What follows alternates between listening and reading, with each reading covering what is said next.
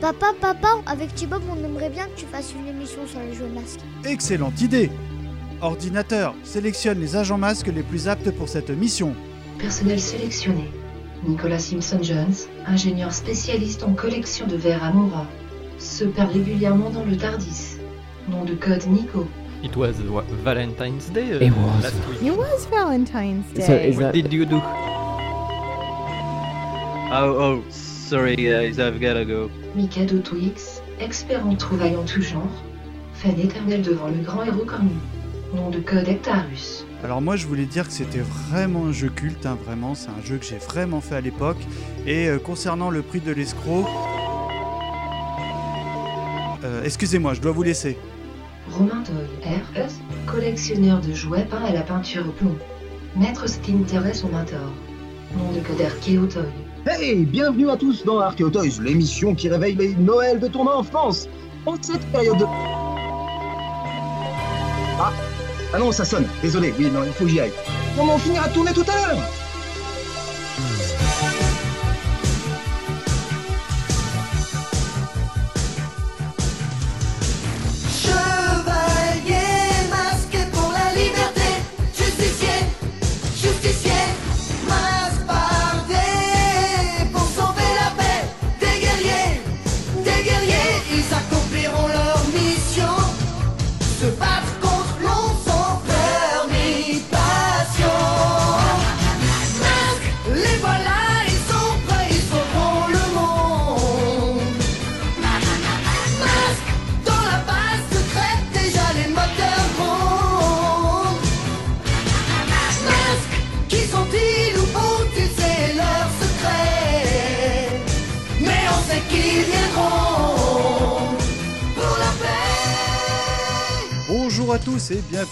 À 80s le podcast pour ce nouveau cadeau bonus. Ça faisait un petit moment qu'on n'avait pas fait. On s'est dit tiens on va faire un petit numéro de Noël. Et pour m'accompagner sur ce numéro, j'ai le plaisir de recevoir euh, Nico. Comment tu vas Nico? Eh ben, ça va super bien.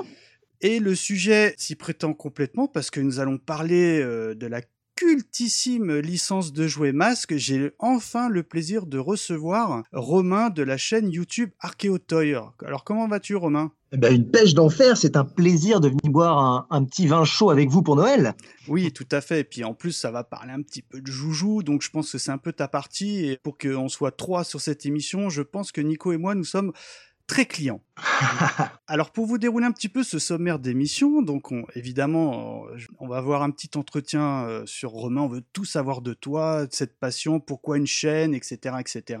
Ensuite, on, bien évidemment, on parlera euh, du dessin animé euh, Mass parce que euh, c'est quand même étroitement lié à la gamme de jouets ou l'inverse, hein, c'est le jouet qui est étroitement lié à la- à- au dessin animé, nous verrons. Bien évidemment, on enchaînera sur notre gros dossier qui est la collection de jouets euh, masques. Et enfin, on clôturera ce cadeau bonus sur euh, est-ce que les jouets étaient de qualité, est-ce que euh, aujourd'hui euh, c'est plaisant à euh, posséder ou pas, etc. Alors, Romain, donc déjà, moi j'ai une grande question parce que pour être tout à fait honnête, on en a parlé un petit peu en préparant l'émission. Je suis euh, pas du tout, du tout client de ce qui est vidéo YouTube. En revanche, je prends beaucoup de plaisir à regarder euh, tes émissions, c'est sincère, hein, c'est pour ça que je me suis permis de te contacter. Mais moi j'ai une grande question parce que tu m'as l'air bien, bien jeune quand même pour parler de jouets masques, qui ont au minimum 30 ans. Donc la question que vraiment on se pose, quel est ton âge, Romain? Eh bien, j'ai 31 ans. Donc, j'ai l'âge de masque, en fait. D'accord, donc en fait, tu es en train de nous faire une émission sur un des jouets que tu as connus quand tu avais un an. Alors, j'ai la chance d'avoir eu des cousins qui ont été euh, remplis, euh, qui ont été submergés de jouets euh, dans leur enfance. Et du coup, euh, j'ai pu récupérer, étant petit, une partie de leur collecte. Ah. Et même si euh, je n'ai pas euh, eu de masque sous le sapin, j'en ai bien eu dans mon coffre à jouets. Et puis, la série a été euh, rediffusée extrêmement longtemps, hein, je crois jusqu'en 95 ou 96. Donc, je, ouais, au final, je dois être un, des rares gamins nés en 85 à avoir joué avec des masques euh, dans son enfance. D'accord, donc euh, parce que c'est vrai quand on a le plaisir de voir tes émissions, on sent vraiment que tu connais tes dossiers et que tu as un réel affect euh, sur l'objet. D'ailleurs, en parlant de ça, euh, on, te sent passionné par le jouet, mais est-ce que tu es collectionneur, Romain? Alors oui, je suis collectionneur à la base en fait, et pour tout vous dire, Archeo Toys c'était un peu l'excuse pour continuer à collectionner en se disant ouais mais allez c'est pour c'est pour l'émission. Euh, Quand tu te dis collectionneur, c'est quoi tu, tu te fais plaisir de racheter des jouets qu'on dira vintage, donc qui ont une trentaine d'années, plutôt des trucs récents Enfin, t- t'as quelque chose en particulier qui te fait plutôt euh, vibrer plus que d'autres jouets? Alors j'ai commencé, je pense, comme une, grande partie de ma génération euh, à collectionner les figurines Chevaliers du Zodiaque au début des années 2000, avant qu'il y ait les Might Close. euh, on, rachetait les vieilles figurines euh, des années 80 qui valaient une vraie fortune à l'époque. J'en ai amassé un petit paquet et j'ai commencé ensuite à faire les brocantes, en fait, tout simplement. Donc Oui. euh, j'ai commencé à, à acheter ce que je trouvais, tout simplement. J'ai aussi euh, démarré des collections de figurines modernes, mais ça me plaisait pas, en fait. J'avais du mal à comprendre l'aspect collection d'un truc qu'on peut trouver en magasin. Et ça se trouve, ces objets auront, auront un côté collectif dans une quinzaine d'années, peut-être, non? Oui, mais pour alors dans, dans ma démarche à moi, pour moi, ce ne sont pas des objets de collection, mais vraiment des objets pour collectionneurs. Alors, à l'occasion d'en pas des jouets. si ça vous dit. C'est clairement plus des jouets. Là, ce qui m'intéresse moi aujourd'hui, ça va être le tout ce qui va être commercialisation, tout ce qui va être un peu sociétal. Pourquoi est-ce qu'on a fait ces choix marketing-là? Euh, Quelle influence ont eu ces choix-là euh, sur les adultes que nous sommes devenus? Et du coup, au-delà du simple objet, euh, oui, j'ai euh, plein de Tortues Ninja sur une étagère, euh, comprendre pourquoi j'ai besoin de Tortues Ninja sur mon étagère. Ouais, ouais, mais moi je te comprends. Si un jour tu me dis que tu me trouves un Goldorak euh, Jumbo euh, qui traîne dans ta cave, moi tu peux m'appeler, je suis client. Alors moi j'ai quand même une petite question parce que bon, de par tes vidéos, on, arrive un petit peu à entrevoir tes différentes collections, puis tes passions. Déjà, est-ce que tu as une pièce maîtresse que tu as, que tu recherches, vraiment qui te, tu dis celle-là un jour elle sera mienne? Bah, pas vraiment, j'en suis au point où je commence à me dire que j'ai un peu terminé. C'est beau. Le- disons que j'ai tout ce que je désirais. Je pense que je peux le révéler euh, à vous, messieurs, sur ce podcast que j'aime tout particulièrement. J'ai eu le plaisir de choper la pièce ultime, mon Graal, le truc euh, que je ne pensais jamais avoir. Euh, c'est un décor de magasin vendu, enfin distribué uniquement en Belgique, donc pas vendu, mais prêté au magasin pour la commercialisation des figurines Tortue Ninja. Donc c'est un truc qui fait 1m50. Je connaissais son existence, mais j'en avais jamais vu en photo. Mhm. Et grâce à l'émission, il y a quatre mois maintenant, on m'a contacté pour savoir si ça m'intéressait. Je peux vous dire que si j'avais dû partir en Belgique le chercher moi-même, je l'aurais fait. Et euh, en plus, ça a été une très belle affaire, ça a été une très belle rencontre. Donc, euh, j'ai j'ai déjà mon Graal. Et c'est peut-être pour ça aussi que je me permets de faire l'émission maintenant, parce qu'en fait, je n'ai plus l'œil du. Disons qu'il n'y a plus de désir derrière les jouets. J'ai tout ce que je voulais. Donc maintenant, je peux me permettre de parler de trucs qui m'intéresseraient pas forcément moi, mais qui, euh, ont un côté croustillant, qui sont intéressantes. J'essaie de sortir de l'affect de ma collection personnelle. Je pense que j'aurais jamais acheté de Princesse Starla si j'avais Oui, pas par eu, euh, exemple. euh, le, Toys derrière. Et c'est ça, en fait. Ça- je trouve ça encore plus passionnant de maintenant me forcer à m'intéresser à des trucs qui, dont je suis pas du tout la cible. Là, c'est vraiment mon kiff du moment. Et en faisant l'émission, est-ce que tu as déjà euh, genre découvert des gammes de jouets que tu avais complètement zappé à l'époque et euh, que tu as vraiment euh, trouvé excellentes Alors, rarement, euh, le, bon, Mhm. c'est le- je- c'est vrai que je, collectionne les toys depuis un bout de temps, donc euh, le- il y a des trucs, oui, j'ai pu oublier, ou de- des pièces précises euh, où tu te rends compte, ah, ce personnage-là existe en jouet, mon Dieu, quelle honte. Euh, je pense que le dernier, ça doit être Morgan, un des méchants dans Robot, euh, Robocop, le, la série. Ah, oh la un vache. qui a la, la- la peau toute bouffée euh, par, par l'acide. Ouais, c'est vrai que ouais, quand, je suis tombé dessus en jouet, je me Ah, suis mon ils- l'ont ils l'ont édité en jouet. Ouais, bah, euh, le- C'est le, tu parles de, de celui qui est dans, dans le premier Robocop là, qui se fait euh, déglinguer par la voiture à la fin. oui, mais du coup, c'est la version euh, de la série télé. D'accord, je- j'ignorais totalement. hein. ça va être plutôt être ce, ce genre de truc. Après, il y a des choses qui m'ont surpris. euh, oui, même de jouer Alien de 92, par exemple. Carrément. Euh, J'ai découvert il n'y a pas très longtemps, je ne le savais pas, qu'elle était issue d'un dessin animé qui avait été annulé en fait. Personne ne l'a jamais vu. Il n'y a qu'un premier épisode qui a été produit. Pourtant, on a eu euh, cinq ou six séries de jouets. Et euh, du coup, bah, apprendre ça, ça m'a ça m'a un peu choqué. Un dessin animé Alien en 92, Ah, je pense fait. que ça aurait changé ma vie. Bah après, c'est un grand classique des années 80 où effectivement, euh, des, ils transformaient des films ultra violents du style euh, Robocop ou Alien, euh, pour pas les citer, euh, en gamme de jouets pour enfants de 8-12 ans. quoi. C'était c'était complètement hallucinant. Il y a des gammes de jouets particulièrement. Mais c'est vrai que le mec fondu Norris. de Robocop, Ah oui, et les- alors l'espèce de truc euh, G.I. Joe là. Oui, oui, les, les- les- les Chuck Norris re- ressemblent à des G.I. Joe. D'ailleurs, je Mhm. vous conseille d'aller jeter un coup d'œil à mon camarade Toy Kitsch, qui fait lui aussi des vidéos sur YouTube, qui vient d'en faire une sur les jouets Chuck Norris. Euh, c'est assez détaillé, c'est vraiment très cool. Il y avait Rambo aussi qui a été adapté comme ça en jouet. Le- les jouets Rambo ont, ont connu des Mhm. polémiques. Alors on pourrait se dire, Ah ouais euh, mon Dieu, c'est vrai que tuer, euh, tuer des petits Vietnamiens quand on a 7 ans, c'est mal. Et en fait, non, c'est qu'ils avaient euh, mis un personnage de musulman, d'arabe, avec euh, un, un Ouais. espèce de chèche sur la tête. Et du coup, ça, ça avait été interdit aux États-Unis. On ne joue pas avec les Arabes. D'accord. On peut tuer du Vietnamien en veux-tu en voilà, mais on touche pas aux Arabes. Bah, C'était pile poil au moment de la guerre du Koweït. Ouais, ouais, après, Ouais. ouais. Donc, Ouais, on- d'accord. on C'est peut-être pas truc. du meilleur goût, on est d'accord. En tout cas, Romain, moi, c'est un truc que je voulais te souligner. Euh, Là, je te parle euh, en vieux quadra euh, qui a beaucoup de mal avec les petits jeunes youtubeurs. C'est qu'il y a un truc que tu ne fais pas. C'est que tu, tu ne fais pas des, ce qu'on appelle des jump cuts. Ah, Alors pour ceux qui ne connaissent pas ce que c'est, c'est euh, bah en fait je sais pas, c'est un loupé qu'on laisse à l'image. Enfin je ne sais pas ce que c'est, mais c'est des coupures assez violentes euh, de mise en scène qui personnellement euh, ne me satisfait pas. Mais mais en tout cas voilà, je voulais te le dire, c'est encore une fois absolument pas dans le sens du poil. Je, je, je conseille à nos auditeurs très très très chaudement de regarder tes différentes vidéos. Et en plus, si tu nous donnes une petite exclusivité sur ta prochaine vidéo, je suis client. Euh, alors, je, déjà, je te remercie. Je dois t'avouer qu'on a mis quand même quelques jump cuts dans les deux premières vidéos, mais on a arrêté assez vite. On s'est rendu compte que euh, ça ne servait vraiment pas le récit. Le, le jump cut, c'est tout bête. hein. C'est histoire de réveiller un petit peu le viewer euh, ou de donner un petit effet de style parler avec, euh, pour faire deux personnages en même temps, ce genre de choses. Et c'est vrai que c'est quand même très marqué web. Pour répondre à ta deuxième question, et alors l'exclu, je vous l'avoue, messieurs, euh, on a déjà annoncé qu'on allait sortir une vidéo sur Tuninja là, dans les jours à venir. Eh bien, deuxième exclu de dingue Oh pour Noël. Et là, c'est vous êtes les premiers au monde à le savoir. Euh, on prépare un hors-série sur Toy Story. Oh Ah. oui, ah il y a des trucs à raconter, je pense. hein. Ah, Alors, ce sera sur la production de Toy Story, ce ne sera pas sur le film en lui-même. Euh, Il y avait déjà pas mal de choses à raconter. Et euh, allez, deuxième exclu, parce que c'est Noël. Euh, on va avoir quelques guests qui viennent pour euh, une scène de fin qu'on espère euh, aussi bien que dans nos têtes. Ah, un petit cliffhanger. Alors, ça devrait être sympa, ouais. On devrait même un crossover, euh, on peut appeler ça comme on veut. on devrait avoir quelques autres youtubeurs de chaînes diverses et variées qui viendront faire un petit coucou euh, pour Noël. D'accord, bah écoute, on sera en rendez-vous. Alors là, on va passer donc à la jeunesse du dessin animé. Donc je vais vous faire un petit rapide euh, explicatif de bah, qu'est-ce que masque. Déjà, messieurs, tiens Nico, est-ce que tu sais tout simplement ce que veut dire masque? Donc euh, bien sûr que je le sais évidemment. Il n'y a pas du tout de, Il y a pas eu de tricherie là-dedans. C'est module d'action secret commando en français et en anglais euh, c'est mobile armor Avec un K comme Command. commando. Avec un K bien sûr comme dans, dans le Ku Klux Klan. Non, comme dans Commando oui ou dans Mortal Kombat pardon.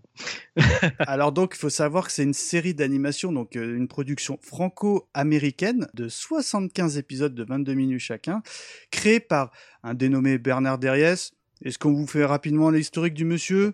Bon, les cités d'or, Ulysse 31, Inspecteur Gadget, tout ça, je pense que vous connaissez. Donc c'est le trio tête avec euh, Bruno Bianchi et un certain Jean Chalopin qui est à la production pour euh, ce dessin animé.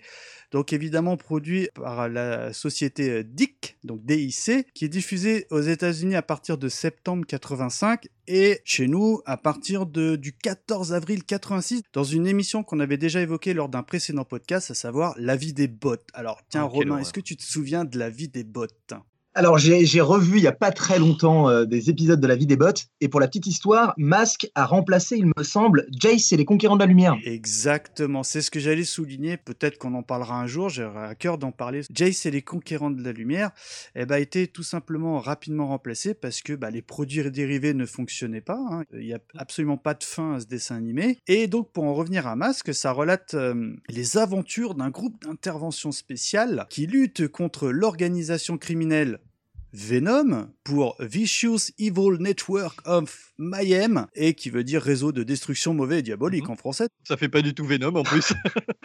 J'ai toujours beaucoup apprécié le fait que Mayhem mette son nom dans le, la, oui. le, le, le- le- le truc de. On est des méchants et on bosse pour lui. C'est ça. Limite, t'as le tatouage Mayhem. Euh, donc évidemment, euh, les deux groupes s'affrontent grâce à des véhicules, euh, dirons-nous, transformables, on en, en parlera, et Mhm. possèdent des casques aux pouvoirs spéciaux, bah, appelés tout simplement euh, masques. Voilà. Alors, pour euh, vous parler un petit peu de- du dessin animé, bah, il faut savoir que quand même du côté de, la Team Mask, il y a quelques personnages emblématiques, notamment le chef d'équipe, à savoir euh, Matt Tracker. Donc c'est un milliardaire philanthrope, c'est le chef. hein. Il pilote, euh, rappelez-vous, le Falcon ou le Thunderhawk, là, une Chevrolet Camaro rouge qui se transforme en avion de combat. Donc euh, je pense un des véhicules, en tout cas les plus charismatiques de ce dessin animé, sans peut-être être le plus joli, on en- on en discutera.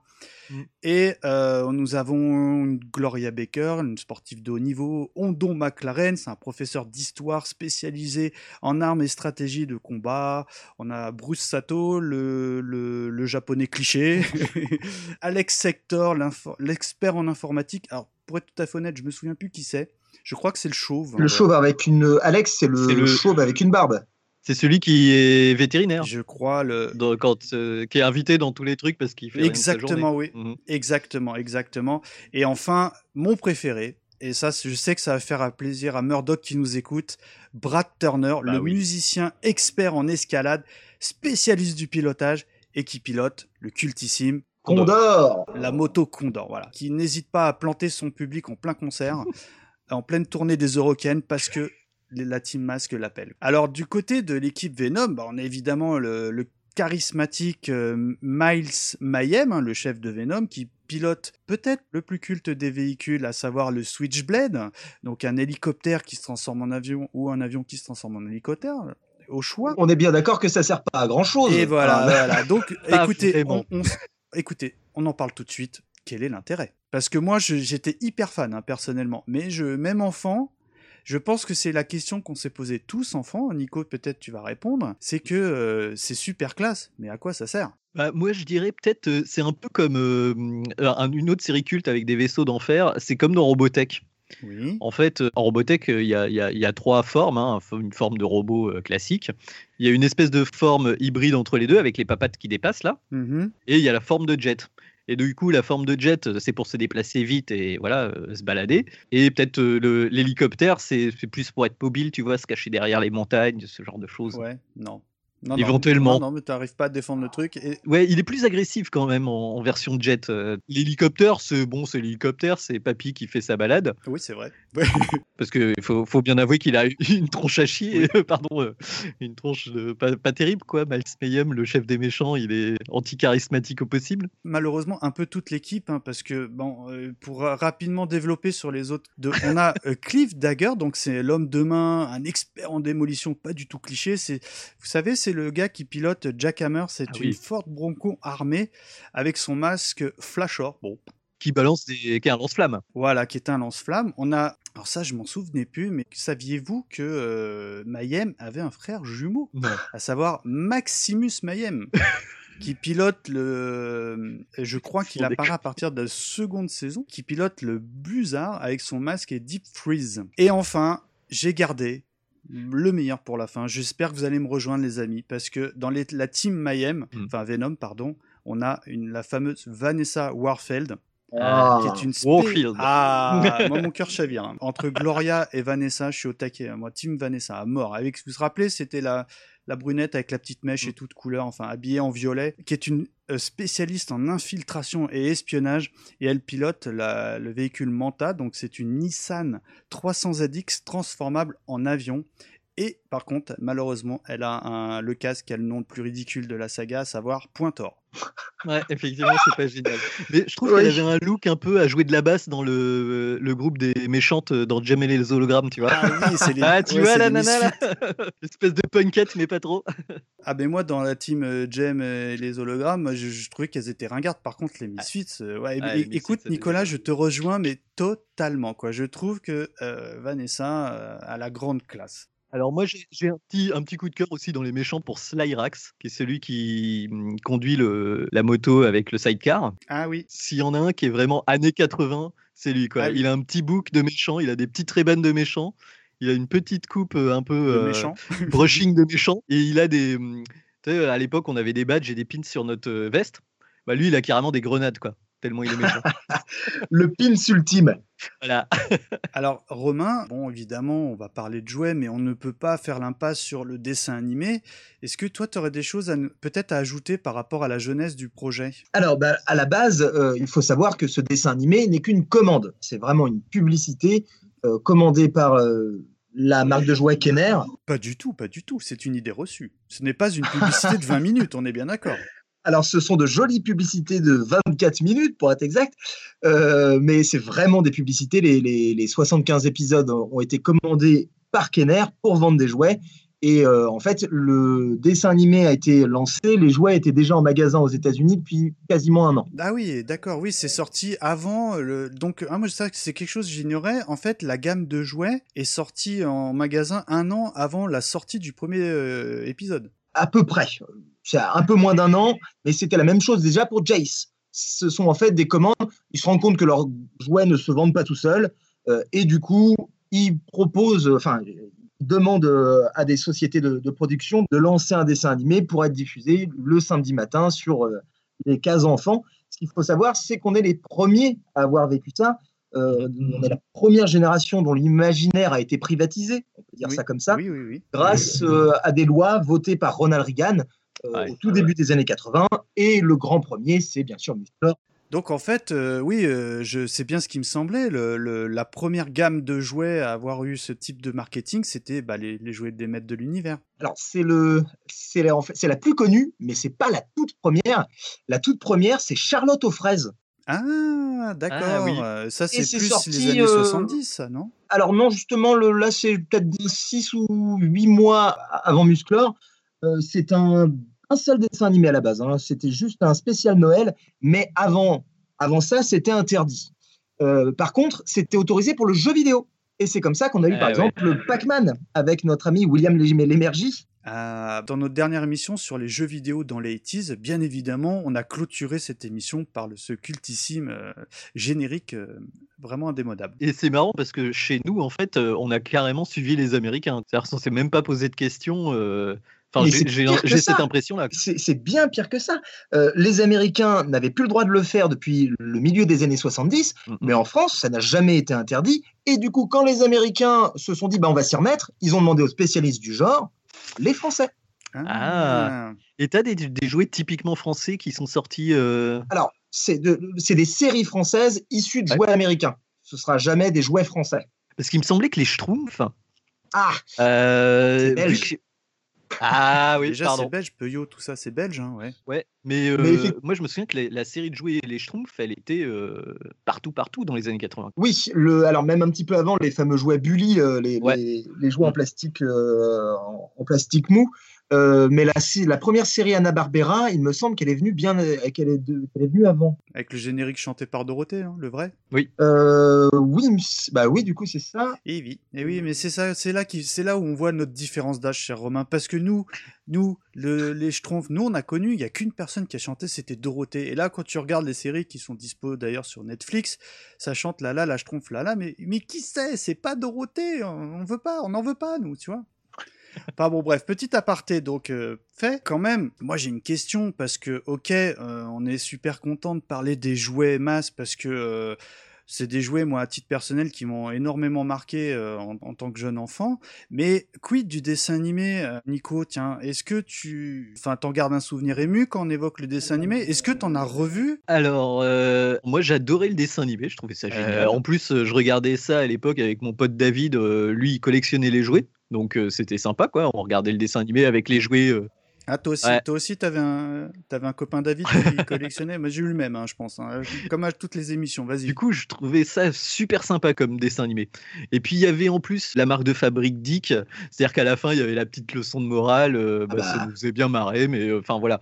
Euh, J'avais un bon souvenir de cette série. Et puis effectivement, j'ai regardé un, 12 un ou deux épisodes en streaming, et c'est vrai que c'est pas euh, c'est pas un mauvais dessin animé j'ai envie de dire voilà c'est voilà il y a une aventure à chaque épisode mais euh, quand j'ai regardé des épisodes je me suis pas dit ah ouais le fameux épisode où euh, Venom essaie de les écraser avec un rocher. Non en fait à chaque fois enfin les, les épisodes que j'ai vus il y avait des vols de, de rubis de machin mais ils sont je trouve assez fade en fait. On sent que le, scénariste, il a fait OK, bon, bah, cette fois-ci, ils vont voler un truc dans un musée. Cette fois-ci, ils vont essayer de faire euh, s'effondrer un barrage. Et euh, enfin, là, en, en, en 10 minutes à 3, là, on, te fait deux saisons de, de masque sans problème.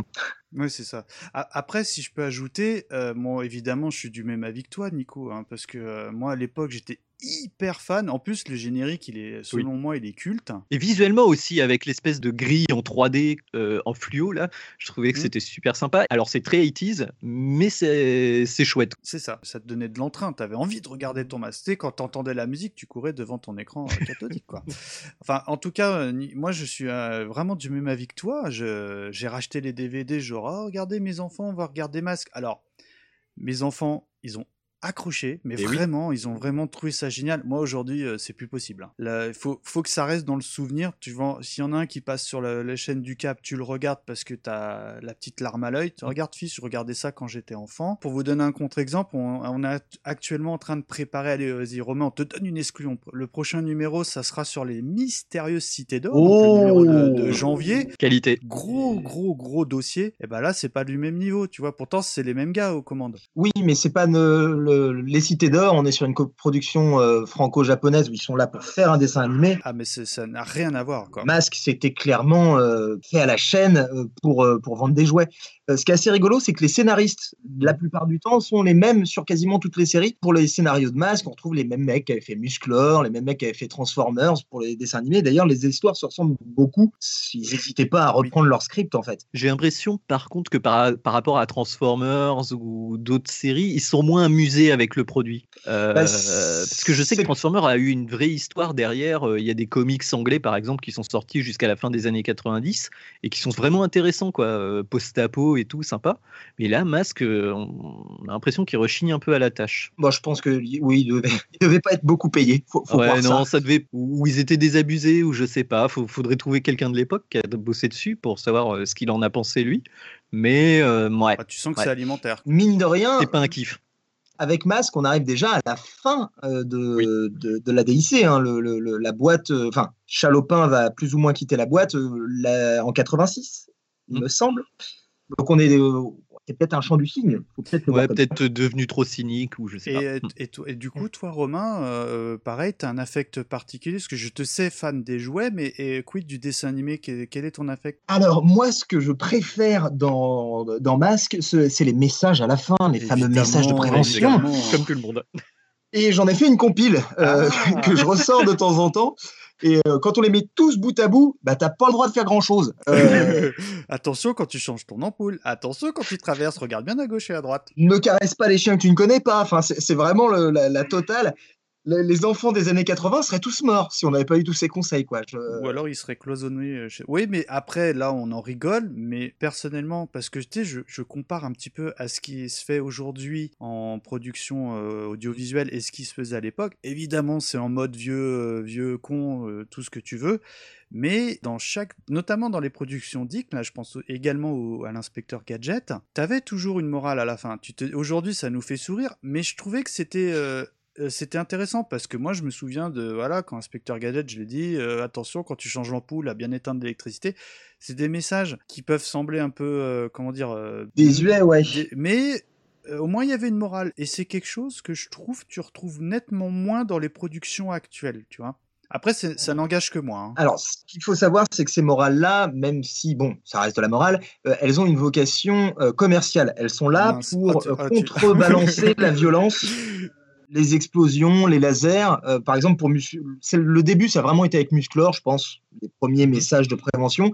Et euh, c'était parce que Musclor sortait son épée. Ah. Et c'était la première fois qu'un héros de dessin animé euh, avait le droit de dégainer son épée. d'accord et la morale C'est à- incroyable aujourd'hui. à la fin c'est attention si tu rencontres un homme habillé avec des en slip en cuir. en slip en cuir qui a une coupe à la Mireille Mathieu et Ne qui- touche qui- pas à son fourreau. Et, et- et- et en plus, c'était devenu complètement absurde parce que pour moi, dans, dans les maîtres de l'univers, il y avait quand même une corrélation entre l'épisode que tu venais de voir et la morale à la fin. Et vraiment, dans Masque, ça n'a rien à voir, quoi. Enfin, ils n'en avaient plus rien à faire, quoi. Il fallait vraiment qu'ils mettent une morale à la fin. Ils mettaient n'importe quoi. En tout cas, euh, Romain, c'est quand même si on peut clôturer, parce qu'évidemment, on va pas parler non plus des milliers des cents, parce que euh, le dessin animé, euh, il est ce qu'il est. Mais toi, euh, tu en regardes un avec plaisir, parce que déjà, tu as regardé enfant, donc tu parlais des multi-rediffusions. Mais est-ce que tu adorais enfant et est-ce que aujourd'hui, dans ta vie d'adulte, tu, tu le conseillerais? Alors, le, je sais que j'adorais, je me souviens, j'ai un souvenir, c'est assez rigolo, hein, euh, d'avoir été puni de ne pas regarder Masque. Oh. Et j'avais dit à ma mère, c'est pas grave, je vais le regarder dans ma tête. Euh, au sens où mon imagination peut fonctionner. Tu vois, je n'ai pas besoin de toi pour imaginer une histoire de masque. bah, C'est ça qui est bien. C'est Quelque part, c'est que c'est réussi. Oui, alors, euh, c'est un grand mot. Il y a quelques, il y a quelques mois, j'ai re-regardé des masques avec les, les, les enfants d'un ami euh, qui sont tout petits. Et euh, ils, ils foutaient le bordel. C'était, c'était incroyable. Je me suis dit, allez, tiens, on va leur mettre un vieux dessin animé. Eux ont été scotchés, mais direct. Ah oui, ce que je disais. ouais. Autant moi, j'ai dû regarder, allez, soyons gentils, un gros quart d'heure et je gardais un œil dessus de temps en temps. Mais c'est vrai que, bon, une fois qu'on en a vu un, on les a quasiment tous vus. Ouais, c'est un euh, peu bon. le problème. Et par contre, est-ce que t'étais pas devant ta tablette à te dire ah mince, euh, il me manque, euh, il me manque celui-là, il faut que je le commande direct sur eBay? C'était plutôt ça, ouais. Je me disais, Ouais, merde, mon petit Bob a eu un bras en moins, il faut vraiment que j'en trouve un qui soit complet, bordel. Moi, Le- ça me fait la moi, même chose quand je regarde trop de muscleurs à la suite. euh, j'ai le problème, faut que je, faut que je regarde s'il y en a pas un petit Skeletor qui traîne ou quelque chose. ah ouais, mince. Ah, j'ai pas le maître d'armes et tout. Enfin bon. En tout cas, pour, euh, faut savoir que la, la première saison avait plutôt bien cartonné, à tel point qu'il y a eu une commande d'une deuxième saison qui, alors en revanche, n'a vraiment pas marché parce que c'était axé sur tout ce qui était véhicule de route. Donc c'était, là, on va dire, la saga euh, Racing. Et à tel point qu'au bout de 10 épisodes, ils ont purement et simplement annulé le dessin animé, alors que euh, le, le scénario, parce que c'est quelque chose qu'on n'a pas évoqué, mais l'équipe Mask connaît l'identité de l'équipe euh, Venom, mais pas l'inverse. Alors que dans la deuxième saison, euh, là, tout le monde connaît tout le monde, mais ils sont en guéguerre. Et apparemment, je ne cache pas que j'ai pas eu le courage d'aller regarder, mais à travers une course automobile. Voilà. Eh ben, c'est un peu les fous du volant. les- oui, les- les- les- l'épisode que j'ai vu, c'était un épisode de la, de la saison 2. Et je peux te dire que ça ne ressemble pas vraiment à grand chose. c'est une course automobile. C'est de la pub sur la pub. Ah oui, c'est de plus en plus de la pub. Je ne suis pas sûr que c'est hum, l'échec du dessin animé au bout des épisodes qui ait créé son annulation. Je pense que c'est plutôt l'échec de la gamme de jouets qu'ils avaient sorti l'année précédente qui a réduit du coup la, la- la production de la saison à seulement 10 épisodes. Je pense que ça a été une mauvaise surprise pour Dick, mine de rien, parce que le- la qualité euh, de réalisation, même si c'était produit à la chaîne en Asie, est un tout petit peu plus ah, est un tout petit peu plus sympa que la version euh, première saison que tout le monde connaît. Euh, les jouets de la, de la seconde saison sont très sympathiques aussi. Après, on était très porté course. Je pense que le producteur euh, Kenner, le producteur de jouets, voulait profiter de la hype autour de, de- du NASCAR et des courses de- d'automobile à, à l'époque. Mask présente les bolides de la mort. Le lanceur de disque, c'est la de Wildcat. Mais Mountain s'en laisse pas compter. Il s'échappe. Wildcat appelle Goliath à la rescousse. Prêt pour le combat aérien? Lance-missile, paré, feu Mask, tous les coups sont permis. Alors de là, évidemment, on va attaquer sur le gros dossier, à savoir la partie jouet. Alors Romain, euh, je pense qu'on est, on est complètement dans ta partie, parce que je sais que tu aimes parler des origines des gammes de jouets. Donc, est-ce que tu peux nous parler bah, de l'origine et de la conception de la gamme de jouets masque par euh, Kenner? Alors, il faut savoir que les fabricants de jouets n'ont aucune originalité. Euh, La plupart du temps, un fabricant de jouets, il se contente de suivre la mode qu'a lancé son concurrent euh, l'année précédente. Ça s'est vérifié avec euh, Star Wars, par exemple, où tout le monde a voulu sortir des héros de l'espace juste derrière. C'est vérifié avec Musclor, on voulait partir euh, sur des figurines un petit peu plus grandes et si possible de barbares. Et au début des années 80, on a eu deux monuments du jouet qui sont sortis, en la personne de Transformers et G.I. Joe. Et Mask, au final, c'est le parfait mélange des deux. Ah Ce bah sont oui, de maintenant que tu le petits dis, personnages peu, ouais. Mm. à la G.I. Joe qu'on peut mettre dans des voitures transformables à la Transformers. Donc rien que pour ça, le concept est cool. C'est pas simplement une copie d'un concept de concurrent, c'est la copie de deux concepts de concurrents. Donc ça, j'aime bien. Alors à la base, la gamme de jouets devait pas s'appeler Mask, il devait s'appeler 80 Wheeler. Ah. Et c'est rigolo parce que ça fait référence eh ben, au nom américain de Jace et les Compagnons de la Bah Lumière oui, qui s'appelle ouais. The Wheeled Warriors. Et c'est pas innocent, donc- ça, non? Alors, c'est deux marques concurrentes. Peut-être qu'ils ont copié sur le concurrent. Encore une fois, euh, c'est vraiment une Parce que habitude. ça, je me permets, je te coupe, Romain, mais chose qu'on ignore, nous, en- enfin, moi je sais parce que j'aime bien, mais mais il faut savoir que nous, on a connu euh, le dessin animé Jace et les Conquérants de la Lumière, on a adoré, mais euh, à la base, c'était aussi une commande, on l'a dit, et qu'il y avait quelques gammes de jouets qui, personnellement, je n'ai absolument jamais vu chez nous. Mais pareil. Alors que Alors- c'est des jouets de qualité, enfin, qui sont ultra collector aujourd'hui en plus. Ouais, mais qui sont particulièrement laids et qui avaient Ah bon? une euh, jouabilité qui était contestable. On, peut dire ça comme ça. Ah, bah tu vois, je- tu me l'apprends là. Euh, ils étaient livrés avec des de petits personnages qui ressemblent d'ailleurs un petit peu euh, aux petits personnages qui sont euh, dans les boîtes masques, mais c'était produit par Mattel. Et euh, Mattel s'était dit que c'était pas la peine de les sortir en France. Et un mauvais choix, je pense, puisque la série a vraiment cartonné chez nous. ouais. Euh, notamment grâce à son générique, hein, plus que pour l'histoire. Mais euh, les ajouts de la DIC sur le monde du jouet ont aussi vachement impacté le succès. Il n'y avait pas euh, tous les personnages secondaires qu'on peut connaître. Et c'est la même chose pour la, le- la galaxie Masque, puisque certains personnages ont été rajoutés par les Français, donc par les producteurs du dessin animé, comme par exemple la fameuse Gloria, conduit une Porsche qui se transforme en sous-marin, c'est ça? Ouais. Oui. On n'a pas eu en jouet parce que tout simplement. Ça fait euh, James Bond un oui, peu, non? alors parce que ce- on pense, entre autres, ils auraient eu un souci avec les producteurs de James Bond qui vendaient des jouets de la Lotus qui ressemblaient énormément à la bagnole de Gloria. Mais au-delà de ça, les jouets étaient déjà sortis et le dessin animé ne venait que se rajouter par-dessus. Euh, il me semble avoir lu dans une interview euh, qui voulait un peu humaniser euh, l'équipe, qui était quand même très masculine. Quoi. Et un bruit cliché aussi, l'équipe, un peu. Hein. Ah oui, alors le côté milliardaire philanthrope, ça vous fait pas penser à Donald Trump? Bah, léger. Pas trop philanthrope, non. Ah bah le, moi, moi, Matt Tracker, je le vois en fait. euh, alors quand j'étais petit, au début, je pensais que Mayhem était le gentil. Ah bon? Ah bah il a un Le- uniforme avec des médailles. Ah oui, exact, oui, oui. oui. Elles sortent d'où ces euh, médailles? Éventuellement. Euh, qui nous dit qu'en fait c'est pas l'inverse depuis le début? Que Matt Tracker n'est en fait qu'une sorte de Donald Trump qui avec ses amis ah oui, ou on méchant. le euh, bordel et, et que euh, Venom au final, malgré un choix de nom contestable, euh, ce sont des agents de police qui font ce qu'ils peuvent. C'est vrai. C'est pas faux, ouais. C'est pas faux. Ouais, présenté comme ça, euh... après, faut voir l'équipe Venom, mais bon. Et dernière chose, euh, il faut savoir que dans la première série des jouets produits, eh bien, les personnages avaient des masques un peu différents de ceux qu'on a eu en, en Europe. Ah, En explique-nous. ils étaient Ah. pleins, et ces masques, eh bien, ils avaient une fâcheuse tendance à étouffer les enfants lorsqu'ils Oh étaient là là avalés. Donc, Ah, en Europe, mince. On a fait des trous dans les masques pour que les enfants assez bêtes pour avaler des accessoires puissent survivre jusqu'à leur transfert à l'hôpital euh, pour leur extraire ce petit morceau de plastique. Euh, il faut savoir aussi qu'en Allemagne, ils ont carrément censuré le, logo euh, sur les boîtes de jouets. Ils ont retiré les explosions. Donc, tu peux Trop avoir violent. une voiture avec des missiles, mais t'as pas le droit de t'en servir. D'accord, ok. Bon, bah, écoute, je pense que là, on a fait un tour euh, de cette merveilleuse société euh, du jouet euh, des années 80 qui est Kenner.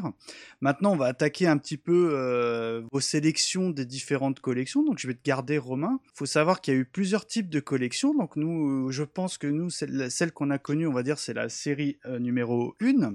Est-ce que tu pourrais nous citer quelques, on va dire, euh, pièces originales, enfin, pardon, quelques pièces vraiment euh, importantes de cette euh, collection, on va dire, série numéro 1 Alors pour la série numéro 1, je pense que tout le monde a surtout retenu la fameuse Thunderhawk, la voiture de Matt Tracker, la voiture principale, hein, la Camaro rouge qui se transforme en jet, on va dire ça comme ça. C'était au-delà du simple fait que ce soit une très jolie voiture, mais rien que pour l'époque, on avait du détail, on avait du chrome. Voilà, c'est ça que je voulais te demander, euh, parce que euh, moi, je sais que j'aimais bien cette gamme de jouets parce que j'avais le sentiment euh, qu'elle était plutôt de qualité. Et justement, sur ton œil expert de collectionneur de jouets, est-ce que tu saurais nous dire si justement euh, les jouets masques étaient plutôt bien fichus et de qualité? Alors, ils sont plutôt bien fichus. D'une part, il y a ce- ces fameux chromes hein, sur les pare-chocs, également sur les roues, et les pneus sont en caoutchouc. Donc très souvent, quand vous les trouverez en brocante, ils ont plus les pneus puisque les horribles gamins qui les possédaient les ont virés pour jouer. Ou les a, ou les boulottaient et c'est tout fait avec ensuite. Évidemment. Euh, au-delà de Bien fait. De la qualité, ils sont aussi extrêmement proches de ce qu'on va voir dans le dessin animé. Et oui, c'est ça qu'il fallait souligner parce que déjà dans le dessin animé, je trouvais que euh, Matt Tracker, bizarrement, il avait le véhicule le plus pourri du, du- euh, de toute la gamme, alors que euh, les autres, on va, on va en discuter, mais euh, les véhicules avaient la grande classe. J'aimais pas trop cet objet parce que j'avais l'impression que c'était une, une bête voiture euh, qui, bon, bah tu lèves les portes, euh, un peu comme la Avec DeLorean. euh, des, des portières papillons. Ouais, voilà, comme la DeLorean de, de Retour vers le futur. Et puis, bon, bah voilà, elle s'envolait. Alors que les autres véhicules, Nico, si tu en as un autre à, à- à nommer, euh, avaient des, on va dire, des transformations peut-être plus intéressantes. Bah moi euh, personnellement euh, celui que je préférais à l'époque et j'avais un pote qui l'avait et c'est vrai qu'en jouer quand tu l'avais dans les mains il était vraiment super sympa. Bah du coup c'est le c'est le l'hélicoptère du méchant le Switchblade Ah dont j'ai parlé tout à l'heure et euh, bah qui a un design très très, très années 80 aussi hein, Oui, je veux oui, dire oui, on peut pas faire plus 80 que ça. Bah en fait malgré le fait que c'est un soit un hélicoptère qui se transforme en avion il y avait pas mal de autant la Thunderhawk on appuyait sur un bouton et se transformait quasiment instantanément autant euh, le Switchblade euh, fallait euh, replier les, les hélices de l'hélicoptère les rentrer sortir les ailes Alors, je vous défie, Ouais. les gars, de réussir à monter un Switchblade, de, de le transformer du premier coup. hein. Ah, et pourquoi? Parce Ah carrément un diplôme d'ingénieur. Ah mince, pourquoi il est. bah, dans, ma, dans ma tête de gamin c'était euh, en, en deux mouvements mais je sais que j'arrivais à faire des Transformers complexes donc forcément euh, voilà quoi Mais le, pour en avoir eu un dans les mains il n'y a pas très longtemps, je me sentais un peu bête. hein, de- ah ouais tu sais ouais. Qu'est-ce qui fait que ça, ça coince un petit peu au niveau de la transformation c'est... Alors, c'est pas tant que ça coince, c'est que les boutons sont discrets. Donc, il Mhm. faut déjà trouver le bon endroit où appuyer. Mhm. Et puis, bah, mine de rien, c'est du plastique assez léger. Enfin, tu vois, le- le- j'évite de, de le de mettre les trop gros ouais. doigts partout euh, et d'arracher les ailes. Mais euh, c'est bien foutu, vraiment. Hein. Mais euh, du coup, il faut connaître son, il faut connaître le jouet pour vraiment pouvoir en profiter. Il y a un côté surprise aussi.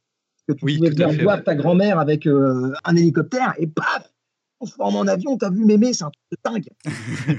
Et, moi, dans mes souvenirs d'enfant, j'avais le sentiment euh, d'un énorme objet, peut-être même le plus gros des véhicules, et surtout qui était euh, d'un, on va dire, tu sais, d'un plastique bien brillant et vraiment, euh, enfin, je, je, je dis peut-être une ânerie, mais j'avais l'impression de mes yeux d'enfant que c'était un objet qui était vraiment euh, volumineux. Alors, est-ce que c'est, toujours le cas, Romain? Alors, il n'est pas très très grand le Switchblade, mais euh, ah, il reste d'une d'une taille sympathique. C'est pas c'est pas un tout petit truc. Après, les gars, je crois que vos mains ont quadruplé euh, de taille. hein. Oui, il y, a il y a un peu de ça. Et mais tu es d'accord peut-être pour dire que c'était euh, dans la gamme de la série numéro 1, enfin, c'était le, le, le- un petit peu le haut de gamme, un petit peu dans, dans, dans la gamme de Alors oui, ça, ça faisait partie du haut de gamme, clairement, avec euh, Rhino, par exemple, Bah, le Rhino, camion ouais. rouge. Ah là là, évidemment. Euh, il me semble que c'était quasiment 500 francs. Et celui-là, le Rhino, fait partie de la gamme 1. Oui, le Rhino est dans la gamme je m'en souvenais 1, plus. c'est l'autre camion, le camion bleu, euh, le, le Bulldoze, qui est sorti dans la série. Ah, exact. Et, et Ah, dans la, dans la série Ra- Racing, je crois. Moi, c'est marrant parce que, le, évidemment, moi, j'avais euh, le même copain que Nicolas. J'ai l'impression qu'on a eu la même vie. C'est extraordinaire. Qui avait toute la gamme. Je me souviens quand on allait chez. euh, parce que ses parents, malheureusement, étaient séparés. Mais quand des fois, le week-end, on allait chez son père, putain, il y avait euh, toute sa chambre. Il y avait que des jouets masques. Professeur O, si tu nous écoutes, je pense que tu, tu vas te reconnaîtras. Qui, euh, et il possédait ça. Et je me souviens, on jouait au Rhino. Je le trouvais pas super, super joli, bizarrement, à l'époque. Peut-être que je me trompe aujourd'hui parce que évidemment j'en ai jamais Ah. revu. Parce que je trouvais Bah, que c'est un peu Optimus Prime hein. on peut le dire Ouais, mais moi qui ai toujours resté euh, client de tout ce qui est transformation, hein, moi tout, euh, je, Mhm. je le dis toujours que tout ce qui est robot, transformer, tout ça, méca, je suis super client. Et par rapport à d'autres objets de la gamme, j'avais le sentiment que les transformations étaient plutôt minimes par rapport à- à- au volume de l'objet. Oui, non, le, pour, pour Rhino était sans doute le, le jouet le moins transformable. Je crois qu'on pouvait bouger les, les pots d'échappement et puis euh, tu avais un truc avec le pare-choc non Ouais. Et puis il pouvait se détacher. hein, euh, le derrière, ça faisait un tracteur. hein, ou je sais Oui, tu avais l'espèce de. Oui, enfin, le, le derrière, c'est un, ça, ça se transforme en, en deuxième véhicule. Si les auditeurs ont envie d'y jeter un coup d'œil, euh, qui t'a pris nos masques sur, euh, sur Google, je pense qu'ils se marreront hein, quand ils verront la, la transformation. C'est pas vraiment un truc impressionnant. Non, non, non. Alors que c'est quand même l'emblème de- du dessin animé. Enfin, sur le logo, euh, tu parlais des missiles et tout, c'est ce camion qui est sur le logo. Alors, moi, euh, honnêtement, le jouet, je pense que euh, beaucoup d'auditeurs vont se reconnaître dans, dans, dans ce que je vais décrire, qui me faisait triper, et d'ailleurs j'ai la chance d'en avoir retrouvé en brocante, j'étais comme un fou, bah, c'est bien le Condor, la moto euh, verte, du, bah, du, on en parlait du rocker tout à l'heure, qui se transformait en un hélicoptère. Donc là, tu trouvais le truc ultra classe parce que, souvenez-vous, c'était, enfin peut-être pas toi Romain, parce que tu es un petit jeune, mais nous, à l'époque, on était hyper hypé par la 5 et la série qui nous faisait triper, Nico, je te laisse rebondir. Tonnerre mécanique, bien sûr. Tonnerre mécanique. Et là, t'avais ton tonnerre mécanique qui, en Vert plus, fluo. se transforme. Vert fluo, qui est le vert fluo années 80, évidemment. Ah, à fond, ouais. Et qui, est- qui avait la grande classe. Et j'ai un peu creusé du coup le dossier euh, autour de moi. Pourquoi cette moto? Pourquoi euh, celle-là nous a marqué? Alors qu'objectivement, je crois même que c'est déjà parce que, un, c'était un, un des objets de la- les moins chers de la, de la Ouais. gamme, parce qu'il est, il est tout petit. Et surtout, cette moto est appelée quasiment à chaque mission. Et du coup, au niveau marketing, bah, euh, c'était probablement le truc qui s'écoulait le plus parce que euh, euh, la- à chaque mission, tu avais l'ordinateur de bord, hein, qui- enfin l'ordinateur central, qui faisait appel au service de la bécane. C'était assez malin hein, parce que euh, la, la gamme de jouets était- avait un, comme tu disais tout à l'heure, il y a le Rhino qui coûtait 500 francs, mais tu pouvais avoir la moto pour, allez, je dis un prix, je, pense que pas tapé loin, mais 40, 50 francs. Oh non, c'était plus cher quand même. Non, T'as une idée des prix euh, romains d'époque ou pas? Euh, je n'ai, bah, je, euh, je- je peux les trouver là tout de suite si vous en avez besoin. Et pas en euros euh, actuels, on va dire. hein, Non, non, non, le, ouais, oui, en, la euros- même musique. hein. en, en euros actuels, euh, effectivement, c'est sans doute une, une des gammes qui coûte les plus cher en ce moment. En boîte, Mhm. Ah mais je peux te confirmer, hein, j'ai regardé un petit peu en préparant l'émission, genre euh, séquence nostalgie, puis j'ai fait bon bah si j'en trouve en brocante, je serais ravi. Hein. Mais euh, oui, il me semble que le Condor, c'était une quarantaine d'euros. C'est vraiment du produit d'appel. Le... Euh, il me semble que le Condor, c'était une quarantaine de francs. Euh, on est vraiment sur le produit d'appel, comme tu le disais. hein. C'est euh, effectivement, tu ne pourras pas obtenir de ta mère à chaque fois que tu vas faire les courses euh, le, le playset boule de riz à, à 500 francs. Ah là là. On peut espérer l'avoir euh, le, le- le petit bonhomme. Où ils ont également sorti des blisters avec deux personnages. Oui, ça c'est c'est ce qui cote le plus, je crois aujourd'hui. Ah bah c'est alors pour certains, ça dépend lesquels. Encore une fois, les jouets ne valent rien, ça dépend lesquels. Alors Romain, je, te, je, te, je vais me permettre de te faire rebondir parce que là tu as évoqué, il faut, faut en parler de la station Boulder Hill. Est-ce que tu pourrais nous en parler un petit peu pour les rares auditeurs qui ne connaissent pas cette mythique station-service? Alors le Boulder Hill, c'est donc la base euh, qui sert euh, à nos amis de masque. c'est la base secrète déjà, les moteurs grondent. Exactement, elle est Évidemment. sous une montagne et euh, sur ce playset, eh bien, vous avez calé une jolie montagne avec donc ce qui ressemble vaguement à une base, mais on est vraiment beaucoup plus proche, comme tu l'as dit, euh, de la station-service. Non mais officiellement c'est une station-service. Ah bah c'est une station-service, mais de là à faire une grosse différence entre les deux, euh, entre la version transformée et la version normale, je crois que tu fermes une porte, tu mets un rideau de fer et c'est et c'est devenu. euh, Ouais, c'est ouais. Alors, Ça faisait un peu pitié quand même, je trouvais. Moi, j'a- j'avoue que même à l'époque, même à l'époque, j'étais pas dupe parce que, euh, bah, pareil, ce même copain euh, avait tous les jouets. mais vous avez pas l'adresse de son père? Parce que j'ai un pied de biche. Euh, Ah ben là, c'est oui, c'est certaines, il y a certaines valeurs, euh, enfin certaines sommes aujourd'hui, hein, certains objets. Et cette fameuse station Boulder Hill de mémoire, euh, je dis peut-être une bêtise, mais le, vous savez, il y avait une sorte de rocher qui était au-dessus, au sommet de cette petite montagne, Oui. Qui faisait un peu plastoc pourri. Enfin, je me souviens plus euh, parce que évidemment, j'en ai jamais revu de ma vie. Hein, tu sais, là, c'est des souvenirs qui parlent et un peu mes- ma documentation. Et à l'époque, par rapport aux véhicules qui, qui, faisaient vraiment pas de chipos, encore aujourd'hui, je trouve à titre personnel, bah, cette station, malheureusement, euh, pour le prix qui était demandé, bah, j'aurais préféré acheter euh, d'autres véhicules masques. C'est pas toi, Nico, par exemple? Bah, c'est vrai qu'il y avait un peu ce paradoxe-là. Euh, on parlait de la qualité des jouets, et pareil, pareil le Condor qui était pas cher du tout, et ben euh, c'était pas un jouet au rabais quand même. Moi, je Ah trouve qu'il était vachement bien fini. Euh, moi, personnellement, j'avais bah, j'avais le sidecar là du, du gars avec les grenades en guise de pins. Piranha, Et ouais, le ouais, Piranha. ouais. Et ben euh, la moto, elle est de super bonne qualité. euh, le sidecar se transforme en une espèce de petit euh, sous-marin. Bah pareil, il est, il y avait, enfin, il y avait des ressorts à l'intérieur. Les jouets étaient vraiment bien pensés. Et j'ai l'impression que les gros modèles étaient quand même un peu plus gros bouts de plastique, Oui. vaguement à monter. et pas si valable que ça au niveau, au, au niveau jeu en plus. J'avais l'impression si- qu'il n'y avait pas grand chose à faire avec. Bah, euh, c'est clair que le, si on parle jouabilité euh, pour Mm. Boulder Hill, c'est pas ce qu'il y a de, de plus incroyable. Au point de vue marketing, je ne sais pas si vous avez déjà vu la boîte. Ah bah ouais, Euh, voilà. je crois Au, pied du sapin, euh, c'est monstrueux. La, la boîte est tellement énorme, la boîte, euh, le- le- la boîte fait, fait la taille d'un enfant de d'un enfant de 4 ans. Euh, Romain, je te coupe. Je- je pense beaucoup que le- terme jouabilité. Je connaissais pas, je découvre, mais je comprends complètement le sens que tu veux donner parce qu'une station comme Boulder Hill, alors là, je suis totalement d'accord avec vous, messieurs, c'est que, ok, c'est volumineux, c'est peut-être joli, ça dépend des goûts, mais je vois mes enfants encore tout à l'heure. Ils jouaient avec mes jouets masses parce que j'ai préparé cette émission avec eux. Vous avez pu l'entendre en intro. Et le gamin, il prend plaisir à euh, faire rouler la moto, à la transformer, alors que bon, bah l'autre, c'est voilà, ça prend beaucoup de place dans une pièce et puis finalement, tu t'en sers peu, quoi.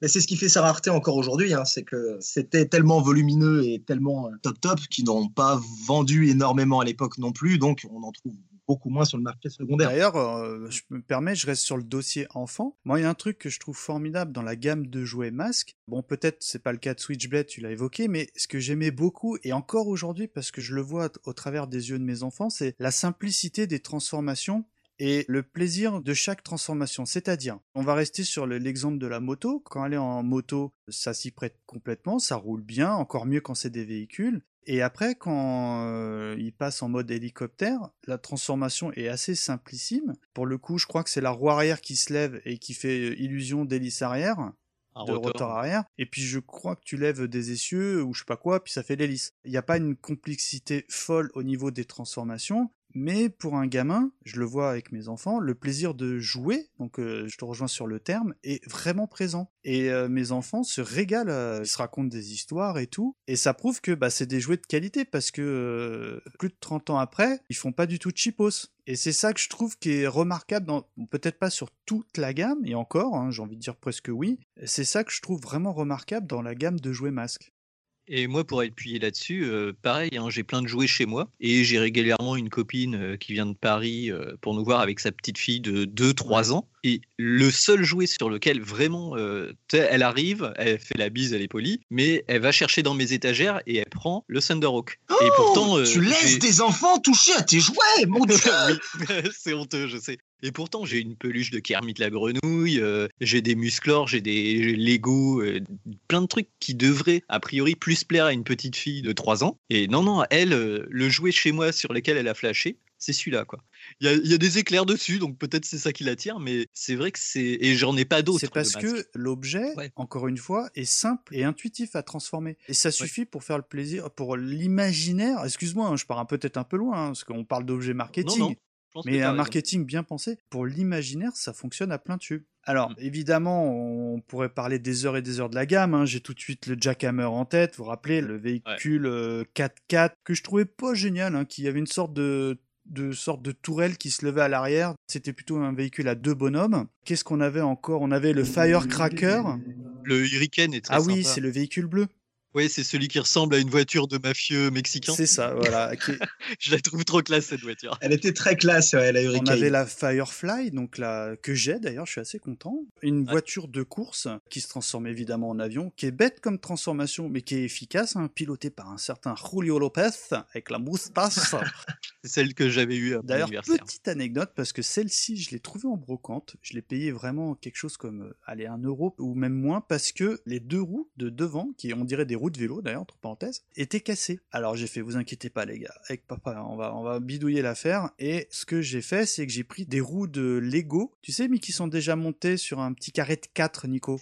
D'accord, ouais, oui. je Et peu bah, près, je ouais. les ai collées Ah là là, ah, on veut la et photo. Honnêtement, quand tu le sais pas, eh ben ça pue la classe quoi. Honnêtement, on était super fiers avec mes enfants parce que tu sais, c'est une pièce qui a un léger angle droit et qui Mhm. se prêtait complètement au collage quoi. Bref, Ouais, à veux bien. terminé. Bon là, je vais vous demander quand même, messieurs, votre modèle préféré, peut-être que vous avez eu, peut-être que vous avez eu plus tard, peut-être que vous recherchez toujours, mais qui, selon vous, est dans le très très haut du panier dans la gamme de jouets masques. Romain.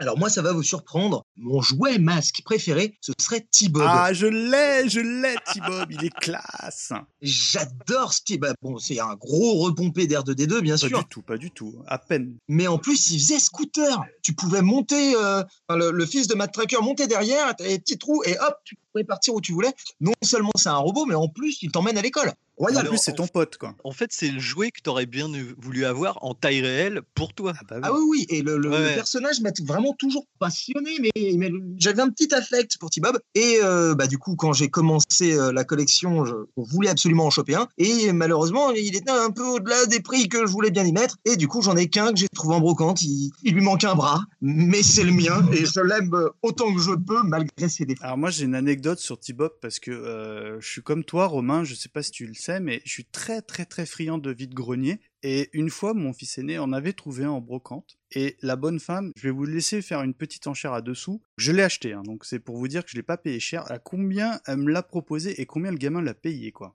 Oh, allez, soyons fous. euh, la dame t'a dit euh, Ah, j'ai j'ai vu sur Internet, euh, ça vaut au moins 20 euros. Non non non, non, là tu t'égares complètement parce que la dame voulait le donner au gamin. Enfin, Ah c'est pas qu'elle voulait le donner, mais elle voulait qu'il lui donne quelque chose. Et le, elle lui a demandé quand même, écoutez bien, un centime d'euro. J'ai trouvé que c'était un peu abusé parce que bon, c'était genre euh, histoire qu'elle reparte avec quelque chose, la dame, mais le gamin a acheté son petit Bob euh, un centime. Ah, c'est très cool. Donc euh, on était relativement contents. Nicolas, du coup, pareil, même question. Est-ce que t'as un objet, enfin pareil, Ouais. de tes désirs, parce que je te sais, comme moi, super client de la gamme masque.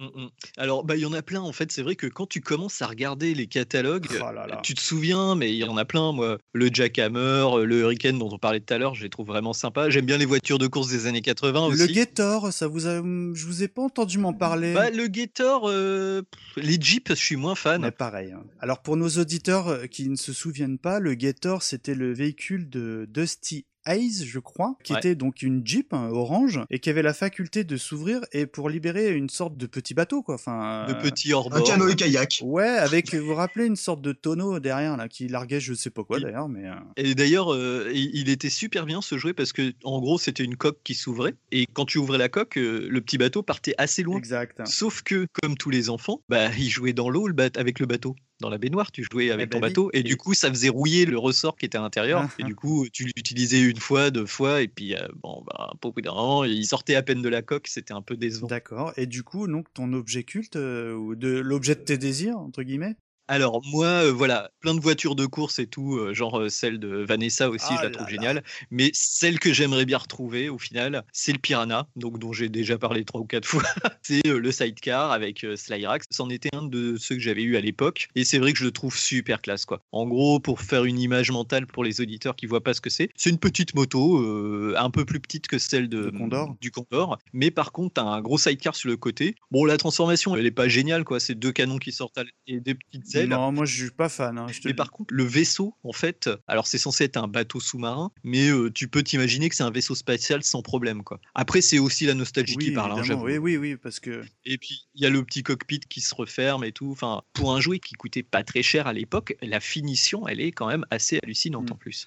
Je pense qu'il se rattrapait en termes de production sur euh, les petits Sur les gros personnages vendus avec les Oui. véhicules qui, Ah eux, ouais, étaient très peu détaillés. Ils étaient peu détaillés, mais ils étaient solides quand même. Enfin, en termes de euh, peinture, parce que c'est vrai qu'en termes de sculpture, ils sont quand même très beaux euh, Ouais, comparés à leur taille. Bah oui, parce qu'à l'époque, en comparaison, on avait la gamme de jouets euh, G.I. Joe, que personnellement, euh, à part Nico, parce qu'il avait le porte-avions, Nicolas. Non, je l'avais pas, je l'avais pas. J'aurais C'était pas le porte-avions que, euh, que tu nous avais raconté une fois, de Ah 2 non, mètres, là, G.I. Joe, je sais pas quoi. Alors, j'en avais parlé, mais j'avais dit, euh, je connaissais personne qui l'avait et j'imaginais même pas qui pouvait avoir ça chez lui parce que le jouet fait 2 mètres de long, Ouais. quoi. Là, je suis dans mon salon en train d'enregistrer cette émission. Mon salon, il fait euh, 3 mètres sur 2 mètres 50. Que, que- que- quoi?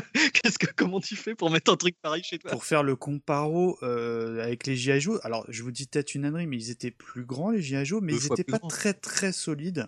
Non. Parce que je me souviens que le tronc avait une sorte d'élastique pour faire tenir le tronc et les jambes, et qui cassait assez facilement parce que bah, l'élastique vieillit. Alors que les figurines masses sont petites, mais aujourd'hui, moi, les, les- mes jouets ont 30 ans. Bon, j'ai- j'en celui que j'ai acheté, le Bruce Sato, là, le japonais de service. Bon, il lui manque une main, donc il aura plus de chocolat, mais pardonnez-moi. Il a été Il aura pas de chocolat à Noël. Il a été mâchouillé, je pense. Mais dans- de manière générale, Romain, je pense que tu vas confirmer ou non, mais la finition était plutôt propre, quoi. Les articulations, tout ça est plutôt de qualité, quoi. C'est du beau boulot, hein, ce qu'il y a eu sur Masque. D'ailleurs, ça a été recopié par d'autres Ah, marques, comme et- euh, je l'ai évoqué tout à l'heure. On les a retrouvés euh, avec les Dino Rider, par exemple. C'est-à-dire, explique-nous vite fait, au contraire. Alors, Dino Rider, c'est une gamme de jouets qui a été euh, distribuée par Taiko et qui proposait des figurines de la taille des masques qui montaient sur des dinosaures. Meilleure idée de dessin animé du monde, quoi. Je comprends pas comment ça s'est pu se planter, ce truc-là. Il n'y en a pas eu beaucoup, hein. je crois qu'il y a eu 13 épisodes. Et euh, d'ailleurs, on connaît un prototype de jouet Dino Rider sur lequel c'est tout simplement une figurine Matt Tracker qui a été utilisée. Ah, Ah.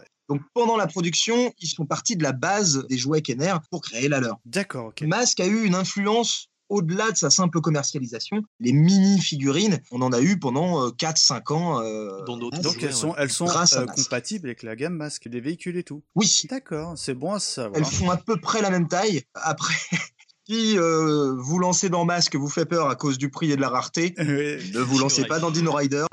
Donc, euh, bah écoute, transition trouvée, parce que messieurs, figurez-vous que bah, Fibre Nostalgie étant, bah je me suis fait un petit plaisir, je vais, tiens, je vais regarder un petit peu les prix de la gamme euh, de jouets masques sur Internet. Je suis, oh bah tiens, j'achète ça à 2-3 euros en brocante, bah tiens, bah, combien ça coûte. Alors, Romain, tiens, je pense que tu dois connaître les prix. Alors, un Condor, donc la moto euh, qu'on a longuement évoquée en boîte, parce que tu as plusieurs types d'achats. Tu as ce qu'on appelle en loose, c'est-à-dire où tu as juste le véhicule, et quand tu as la boîte, et tu as ce qu'on appelle l'état mint ou neuf ou sous blister. Alors, Mint, c'est au-delà du neuf. Ça veut dire qu'en gros, c'est euh, comme si elle avait été sortie du carton de production. Et bah voilà, donc j'en ai trouvé. On va en faire deux trois, hein, je vais pas vous faire un- non plus un truc trop long. Mais euh, la moto en boîte, Romain, à ton avis, donc euh, on parlait d'un truc à 40 francs à l'époque, hein, tu regardes l'inflation, ça ferait aller une dizaine d'euros. Donc combien tu penses que notre petite moto coûte aujourd'hui en magasin, en boîte? Alors moi, je triche parce que oui, effectivement, je connais les côtes, mais euh, un, oui, un Condor en boîte française neuf, jamais ouvert. Non, il est pas neuf, il est pas neuf, il est, il est, il est la boîte, mais d'occasion. Allez, juste avec la boîte, un peu moins d'une centaine d'euros pour un prix euh, à peu près, euh,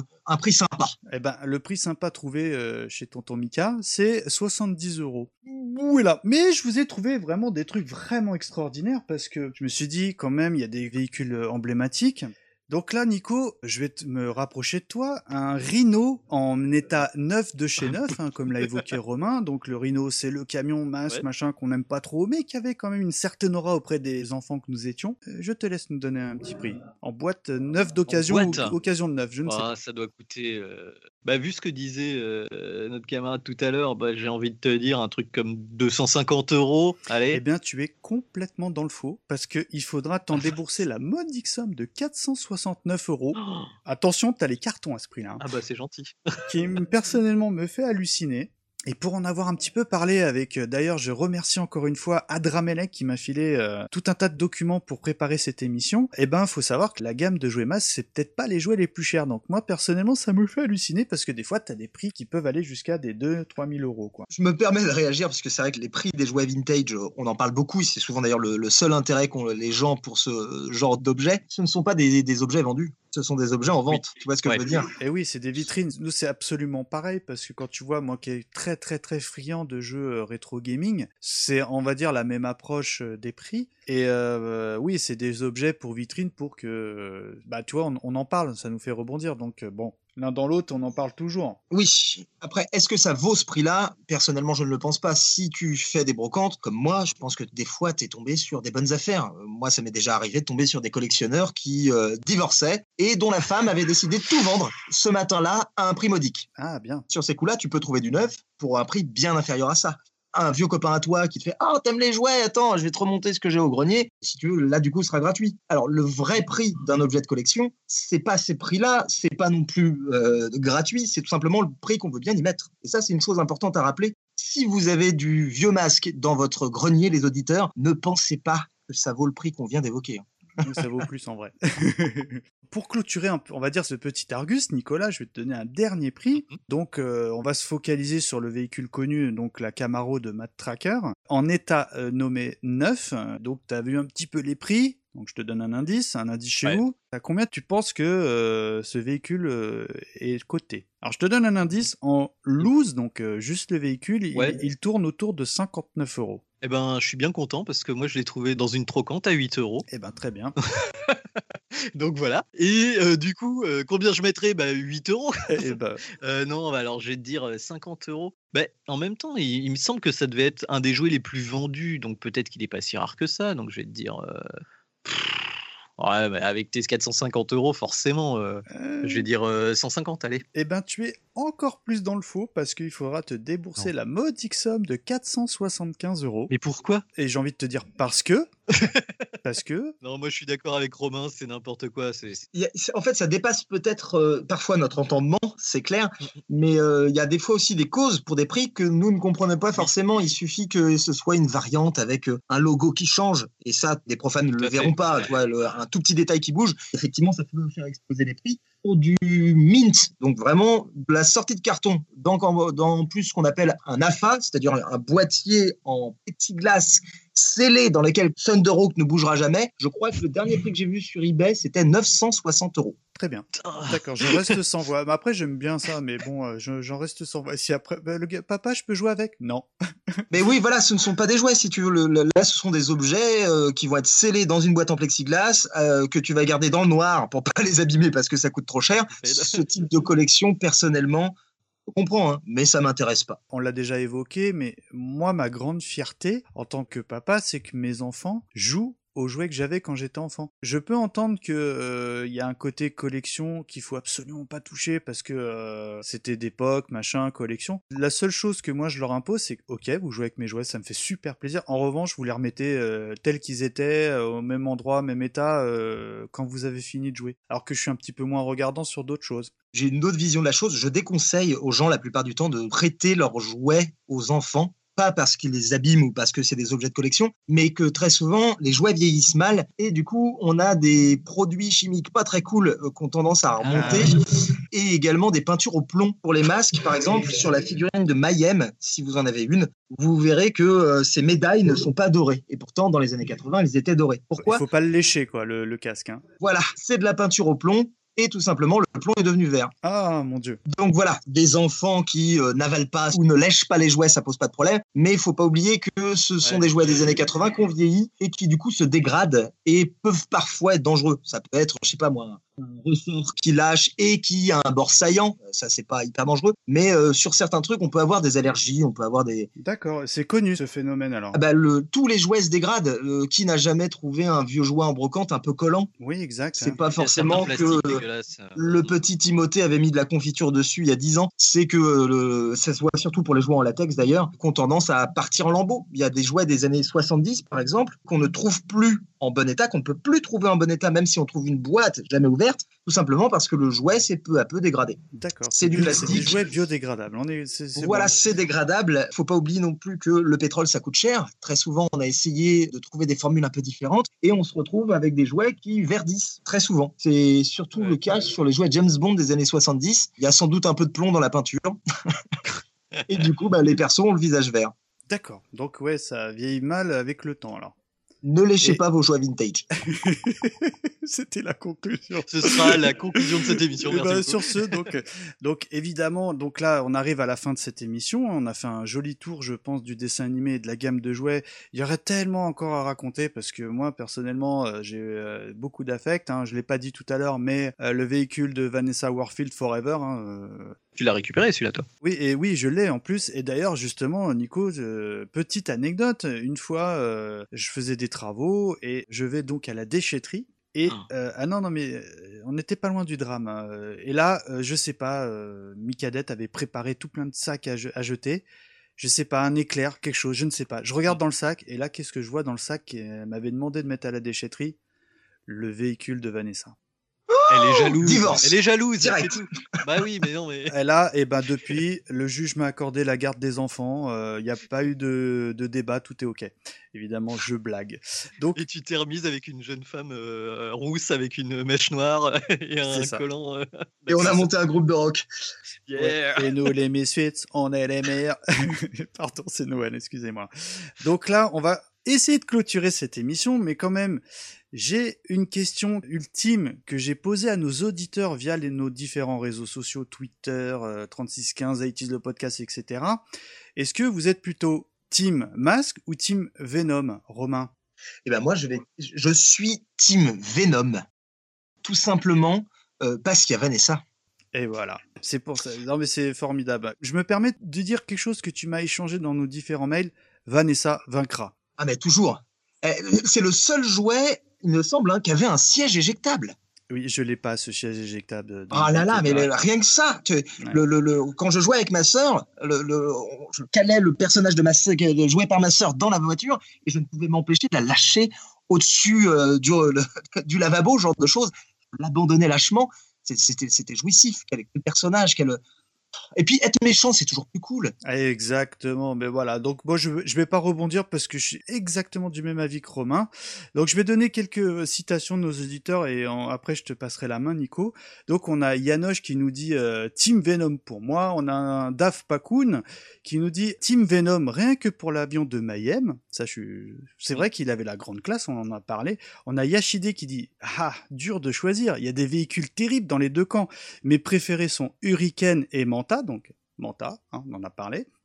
Question de couleur. On a PPX32. Là, ça sent un, un pseudo ICQ, ça. Ah oui. qui nous dit Team Masque, j'avais la moto verte et je voulais la voiture qui se transforme. Alors, si tu nous écoutes, oui, mais quelle parce que la voiture qui se transforme, je pense que c'est à peu près toute la gamme de jouets. On a un certain TMDJC que a- nous avons le plaisir de recevoir à peu près euh, 3, 4 fois, 10 fois par an, qui nous dit l'hélico- l'hélicoptère avion, plus fort que la voiture qui vole avec ses portes. Classe.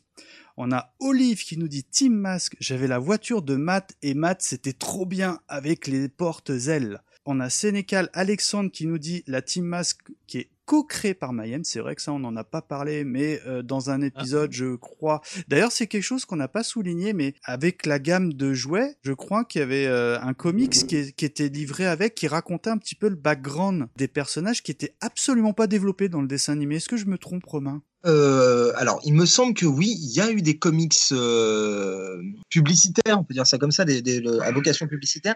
Il y a eu également plusieurs séries de comics, il me semble, sorties chez Marvel, euh, qui sont plutôt sympas, et l'une d'entre elles vient de reprendre cette année. Ah, Donc, on si vous voulez relire du masque, vous pouvez. Vous pourrez même en commander assez facilement. C'est pas exceptionnel, mais c'est plutôt sympa. C'est un joli retour. C'est beau. On a donc euh, Dominique qui nous dit euh, l'hélico a quand même la classe, donc l'hélico revient très régulièrement.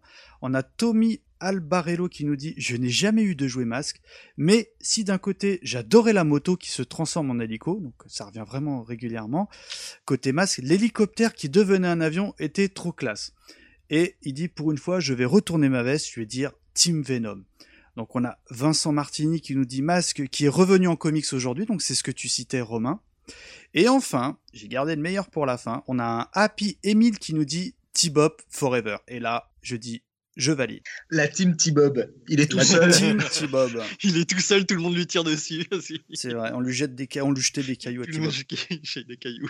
Donc, euh, bah, cette émission euh, un petit peu euh, de Noël euh, touche à sa fin. Donc, j'espère que euh, dans votre belle année de 1986, euh, sous l'arbre de Noël, vous avez eu des jouets masques. Romain, encore une fois, au nom de l'iTeam, un grand, grand, grand merci de venir parler de cette passion qui est les jouets de la gamme masque. Est-ce que on peut te retrouver au-delà de ta chaîne YouTube? Donc, si tu peux nous donner les adresses et les différents réseaux sociaux où on peut te retrouver. Alors effectivement, on peut me retrouver sur la chaîne Archeo Toys, également sur la page Archeo Toys sur Facebook. On a également un petit Twitter. Euh, c'est une chaîne qui va s'étoffer pe- petit à petit, puisqu'au-delà euh, simple jouet, ce qui nous intéresse, c'est vraiment la place du, de- du ludique dans notre monde. Euh, Ah. Pourquoi est-ce que tous les grandes, toutes les grandes licences actuelles, hein, Avengers, Star Wars, au final, ne sont que des revivals de gamme de jouets d'il y a 30 ans.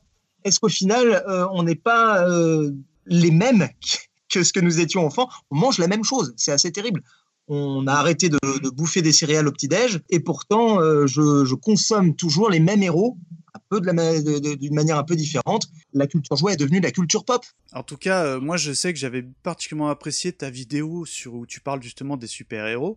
J'étais assez content de du coup de te dire que j'avais un Captain America de je ne sais plus quelle marque, malheureusement tu vas me corriger, mais qui, je, je te confirme, la peinture est complètement délavée de- depuis l'époque. Alors, le, le- effectivement, tu m'avais envoyé une photo d'un Captain America Secret Wars Exact. Ah, Mattel excellent.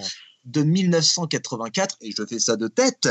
Non, non, mais tu as, tu as raison. Et il me semble, le, enfin, vu les finitions, il est possible que ce soit un Made in France. Ah. Tu regarderas sur ses fesses. Évidemment. ouais. Il a sans doute été fabriqué à Oyonnax, dans la vallée du plastique, donc dans l'est de la France. D'accord, ah oui, jusqu'au bout. euh, Ah bah le, J'ai plus d'arguments là. fais-moi visiter ton grenier, je, je te présente tous les objets.